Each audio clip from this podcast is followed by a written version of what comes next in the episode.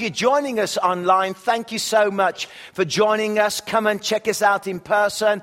But we're grateful. Drop us an email. We're really grateful that you've taken the time to listen to us online. We do get many uh, thousands of people connecting with us in different ways on the web and around the world, in fact.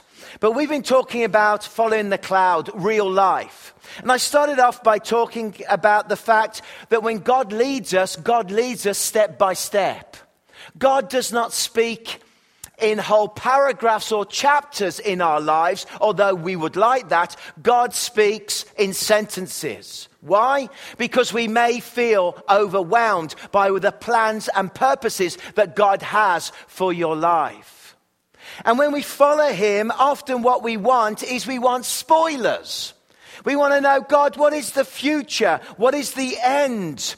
What is the end of the my movie? What is the end of this story, Lord? What is it all about? And the truth is, is that we've got to choose to step in and follow Jesus.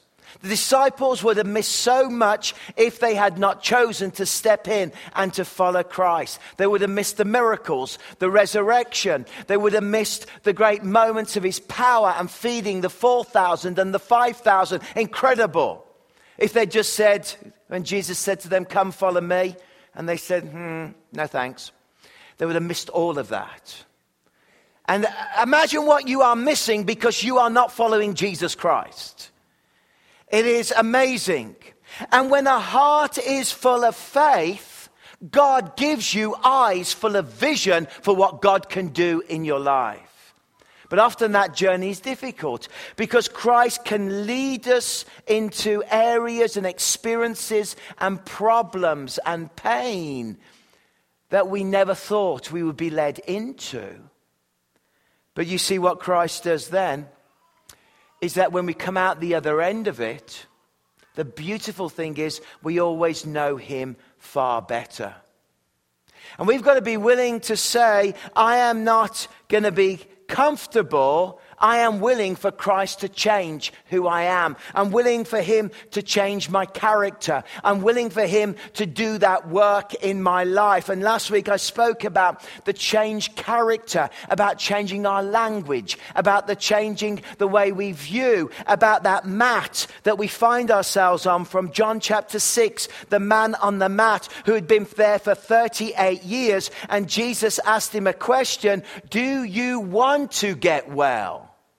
Which is the most important question we can ask ourselves. Do we want Jesus to change our lives? Do we want Jesus to move in our lives? Do we want to get off the mat that we've been stuck on and let go of that mat, let go of those shackles, let go of that area of your life that is holding you back and walk with the presence and the power of Christ? So, the final uh, session here as we chat is is the L. Now, for those of you are visiting, you may find this a little strange, but we believe that when you become a Christian, you have an intimate relationship with God. That it's a relationship. And the L stands for a listening life. We are what's called conversionists. We believe that, that you can meet Jesus Christ as your Lord and Savior. This is up close, this is personal, this is what changes your life. And because of that, we believe that Jesus Christ becomes that, that connection, that closeness, and that we can have this, this listening with Him. And this is what I want to talk to you for a few minutes about the thunderous whisper. See, God wants to speak to you out of his thunderous whisper. Often we want spectacular. But you know, we often want spectacular, but what God does, he speaks in the whisper.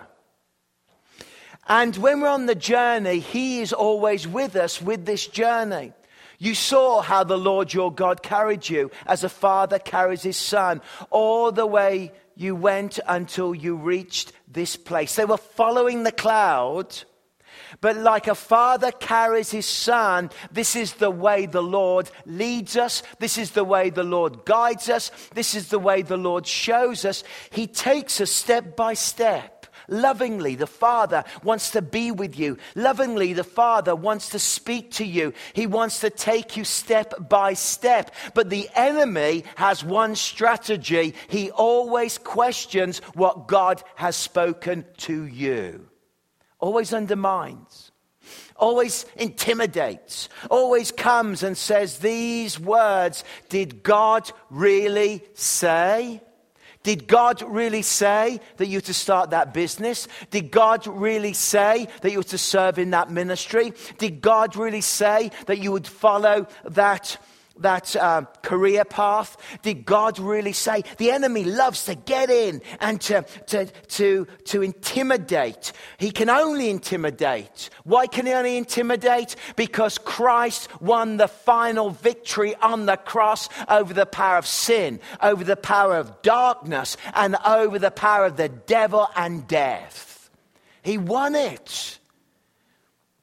So he can only intimidate us only say, Really? Did God say that to you? Did God really say that to you in your life? He loves to lie. And yet, wherever you follow the cloud, where God leads you in life, God will always provide for you as you follow in step Galatians 2:25 where God wants to lead you and God wants to take you. But I want to talk to you about words of life. Because there's no powerful moment for a human being when you hear the whisper of heaven and God speaks to you about your life, about your pain, about your problems, about your journey, about your calling that God wants to speak to each one of us. He wants to make himself known to us. He wants to whisper in our ear. He wants to come to us with words of life. And we've got to desire this with all our heart. You see, it's not about the ability to hear God's voice, and we think about technique and ability and so on. What's it really about is about our deep desire for God to engage with us, our deep desire for God to speak to us, to have a hunger that drives us to say, I'm hungry for the presence of God in my life. I don't just want what Jesus offers me, He offers me salvation. He offers me forgiveness. He offers me life. He offers me goodness. He offers me communion with God. He offers me his favor. But you know, I don't just want what he offers. This is about wanting Jesus Christ. And some believers turn their faith into just what God offers rather than it's all about Jesus Christ, the Son of the living God. It's about that intimacy. That intimacy with Jesus that comes into our lives and he, he ministers to us and He speaks to us. He comes close to us. And that we know that intimacy is real. The worst kind of Christian religion is where there is no living relationship with Christ.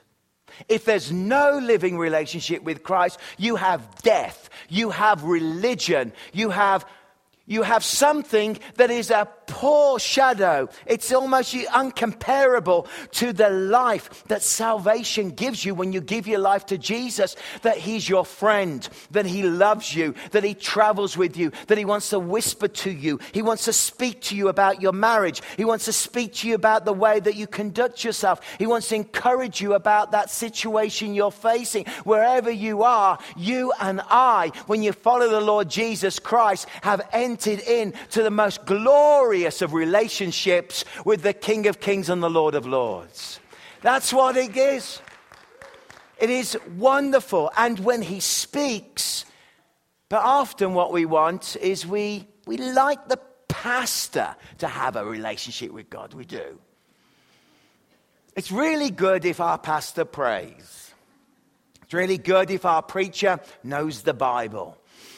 it's really good if he you know, he's a man of God. We want a good man of God. We want a Moses. But the problem is, is that the Israelites wanted a relationship with God through Moses, but God doesn't want a relationship with you through somebody else. God wants a relationship with you personally. And when the people saw the thunderous lightning and heard the trumpet and saw the mountain in smoke, they remembered with fear. They stayed at a distance and said to Moses, Speak to us yourself and we will listen, but do not have God speak to us, or we will die. Hmm. Well, there's a reason for that. Moses said to the people, Don't be afraid. This phrase is probably a phrase within evangelical Western Christianity that although we believe in salvation and conversion and what God offers, what we are in danger of is they stayed at a distance. And it's very easy for us to have a faith, to, to engage in church life, to engage in a journey, and yet still we can stay at distance from God. And we want a Moses. We want Moses to be like a spiritual real estate broker.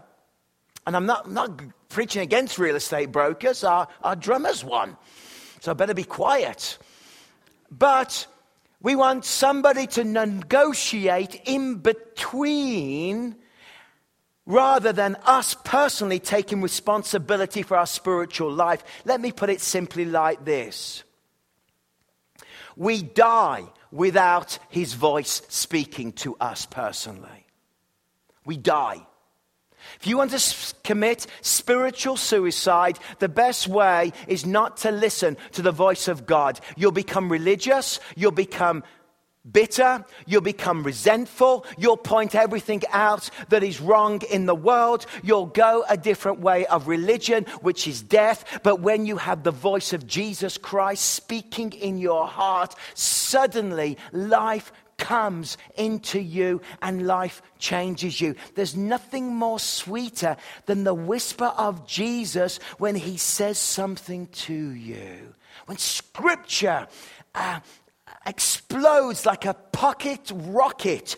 And pew! You go oh i've never seen that before. And your heart leaps because suddenly through the scriptures and through the story god is giving you that now word that rhema word that moment of beauty where suddenly as george muller spoke suddenly a door opens up as and you travel on a journey as God reveals His heart, His love, His grace to you.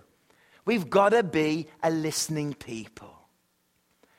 But you can't have a real estate broker between you and Jesus Christ. Because when we do that, we miss the important thing that the words I have spoken to you are spirit and they are life. And I'm talking to you about life. That when the Lord speaks to you through His scripture, through His spirit, through moments of, of those glorious moments of, of God given, um, divine moments that make us wonder, those those God instances, those coincidences that you know God's in that. There is nothing more beautiful than that moment when God speaks to us and God ministers to us because that, that brings that life. It makes that difference. It brings that closeness that changes. See, I've got kids. I've got children here today in the church somewhere. They're pastors' kids, so they could be in the, in the loft, uh, you know, because they think they own the place. And climbing through, hi kids up there. Uh, but I've got, I've got them. But my relationship with my kids is, is, is wonderful. And, and, but there are times, you know, if the relationship with them was that I was just doing things for them all the time, but there was no kind of uh, um, appreciation and relationship with me, that would be horrible. You know, I just get up, I make them breakfast, I drive them to school, I pick them up, I run them to this club, I drop them off at work, I do this, and I run around, but there's no times of real communication. That's just, it's horrible. And you know that. Particularly when they're about 14, they get a little bit like that. But then there's those beautiful moments when you, I'm in bed and getting ready because I, you know, I'm old, 9:30, and and and Michelle's, you know, there, uh, too much information, and. And then all of a sudden, about 11 o'clock, 11.30, boom, in comes a teenager. Plocks down on the bed, lies there, and then at this time, they decide to speak. I want to go to sleep. I, I, I want to kind of go, this is mummy and daddy's special time. I don't know. And they start talking and talking and talking. And I'm thinking, oh, get out. You're in my bedroom. But I am wise enough, man, to know that when a teenager invades your bedroom and decides to speak to you, that that is something wonderful and even more wonderful when the teenager speaks to you, lies around on the bed, and then listens to you is miraculous. See, I've learned very quickly that those interruptions are the most special moments. But imagine if I was a father and I never had, it was just a one way relationship. Dad, you do this for me, and that's it. The danger is that our spiritual life becomes like that. And what happens is, as it becomes like that, we lose that sense. Out of the overflow of the heart, the mouth speaks. You know, this is a little litmus test. I can ask you, how well are you doing with your relationship with Jesus? And the truth is this out of your heart, what speaks? In other words, do you speak about your relationship with Jesus? Do you speak about what God is saying to you currently? Do you speak about how the Lord is at work? Because often we know if God is at work in us by the way that we speak about Him. And we all hear God in different ways. And our character types and all this, and it's fascinating. But the truth is, this is Jesus really just that, that wonderful relationship that we want. Because what God doesn't want is this He doesn't want you to have a second hand Jesus. He doesn't want you in your journey. A second hand Jesus will never give us first hand faith. And sometimes we have a second hand Jesus. It's like we hear God through everybody else. We hear God through the evangelist on the TV preaching because he brings the word of God to us. And as he walks along that stage, boy, can he preach it, Pastor. By the way, this is the worst time to be a pastor in some respects because you're compared to every great Spurgeon around the world because you can watch them. It's true, isn't it? It's like, oh, did you hear Andy Stanley preach? Did you hear, you know, this person preach? They're amazing. And you're okay, Pastor. Yeah, yeah, yeah. It's like, oh, it's like tuning into Spurgeon, tuning into John Wesley tuning into the great preacher of the age, but that is the age that we're in. But uh, why do I say that? Because there's a danger that you have a second-hand experience in your faith, because there's a danger that you want to get it like through a Moses, you want to get it through the preacher, through the pastor, you want to get it through a grandparent who you always go to advice, you want to get it through this person. Do not have a second-hand relationship with the King of Kings and the Lord of Lords. This faith is about you and I personally knowing the living God. That's what Christ purchased on the cross. That's what he did. And so we, we have to be careful. It's like playing, do you remember that game we played as kids, telephone? I think the Americans call it broken telephone. They like to explain it a bit. But it's sort of like you go, you sit in a circle and you whisper and you go, Summer's coming. And he goes all the way round. Summer's coming. And he comes out the other end. Summer's been cancelled. Or if there's some little cheeky little 11 year old boy, he usually changed it to something unrepeatable.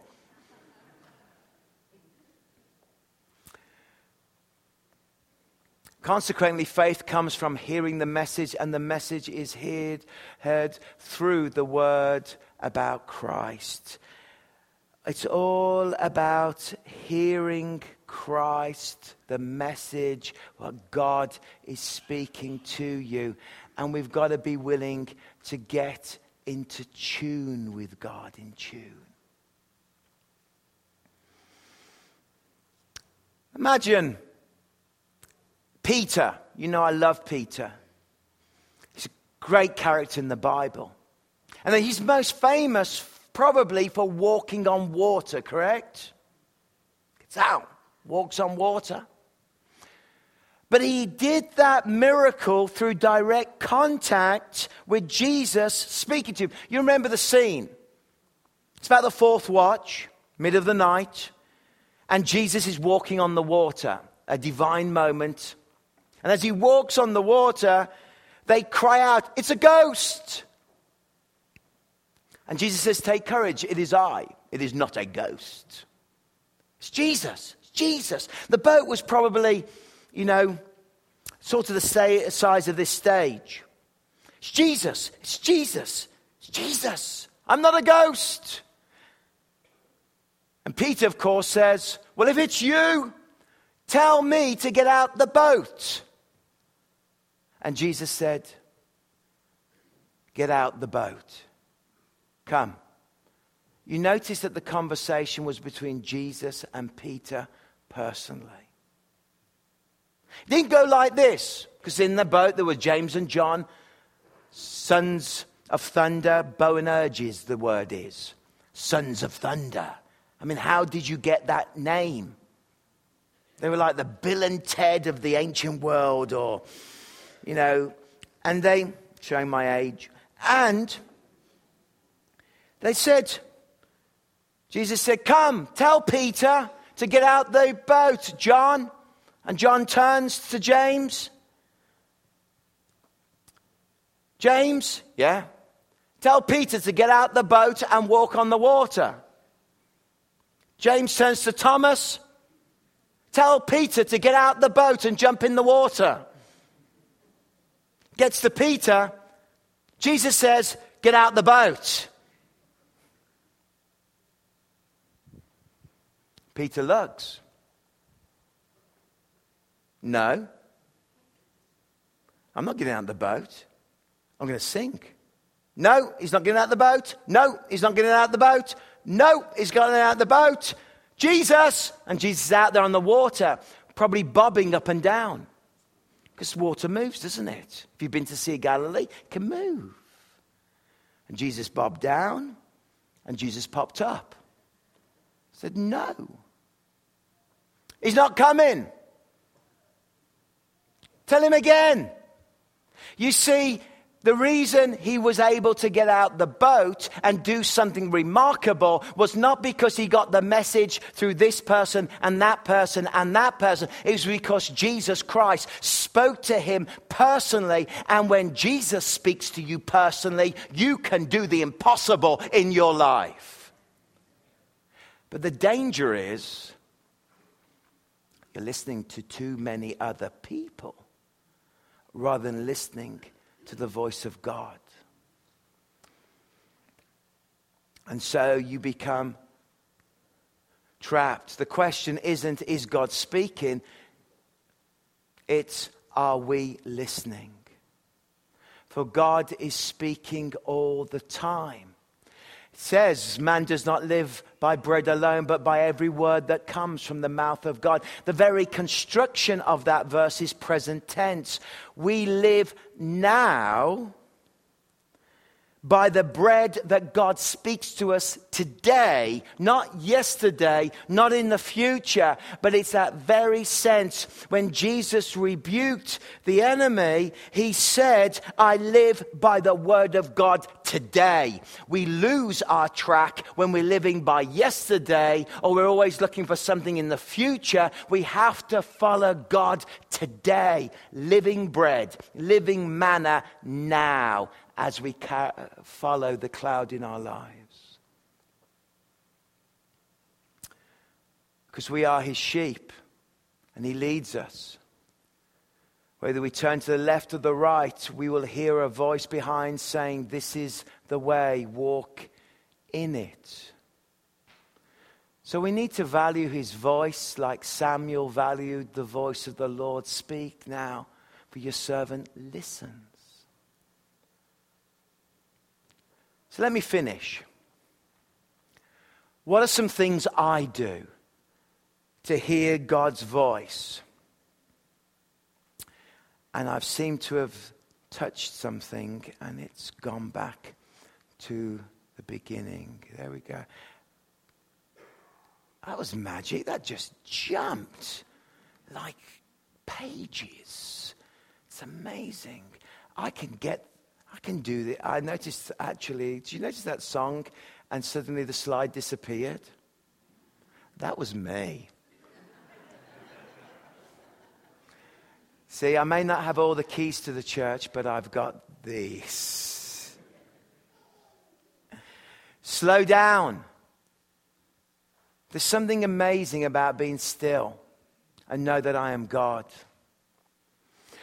I've been practicing for quite a while 20 minutes at the beginning of the day, 20 minutes at the end, just simply slowing down, meditating on a scripture, one scripture, letting the breath of God fill me, and just remembering, be still and know that I am God. Remembering, be still and know that I am. Remembering, be still and know remembering, be still. And then simply be in Christ. Are you willing to build stillness into your life where you stop and you just allow, as Psalm 1 teaches us, to meditate on the word, on his Lord day and night? It brings freedom, it brings life. It brings peace. Engage in scripture because all scripture is God breathed. Seek Him. Jesus went off into a solitary place. When you learn to be in the secret place, God then starts to do supernatural things in our lives. The problem is, is that so many of us avoid the secret place. But it's only in the secret place where you really commune with Christ. The secret place is where everything happens.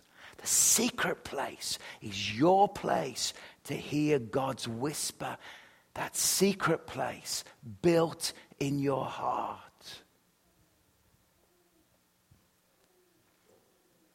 Seek Him. Pursue godly relationships, walk with the wise and become wise. We understand that God speaks to us through others in relationship. Always seek confirmation when God is speaking to you. It seems good to the Holy Spirit and to us. It's that echo. When you hear God speak, echo, echo, echo, echo. That was terrible. But you get the idea. Glad my wife's not here this morning. She came last night. That you hear God speak, but then you see it somewhere else, and you see it through the witness of people around you, and you see it here, and God speaks. It's called the tripod of listening scripture, scripture, confirmation, moments where God comes and moves and works. That sacred echo in our lives that we ask we listen, and we respond in our lives. Ask God what He wants to say listen to his voice, respond with obedience by taking your next step. I wish that God would text message me. Don't you? Oh, it's starting. See? God's in the house. Is text messaging one of you right now. And it says, turn the oven off right now because you're going to have burnt offerings. Um, but the unending presence of God gives us the faith to hear the unfailing voice of God. It would be easy if he text messaged me, but it doesn't. It's, it's not an exact science. Why? Because of this we want his voice to be spectacular so we don't miss it. But God wants his voice to be in a whisper so we don't miss him. The spectacular is exhausting. But the whisper, when we see him, is utterly life changing. And so many Christians burn themselves out with trying to seek the spectacular. When what we need to learn is to seek the whisper. And that the whisper would come. And the whisper comes close to us. And the whisper speaks to us. And the whisper is there. And it's all because of the cross. And it's all because Jesus becomes our friend. And it's our Savior, our Lord. It's all because of his redemptive nature. It's all because there came a day in my life, as in many others, where one day I said, Lord, forgive me of my sins. Come into my life and change me. I give my whole life to you. If you're not a believer, the message here today is I've hoped to show you that for all of your reasoning, when you become a Christian, you enter into an intimate relationship with Christ. Pursue his voice even in the darkest and most difficult and hardest times. Because his voice is there for you to guide you, to whisper, to lead you.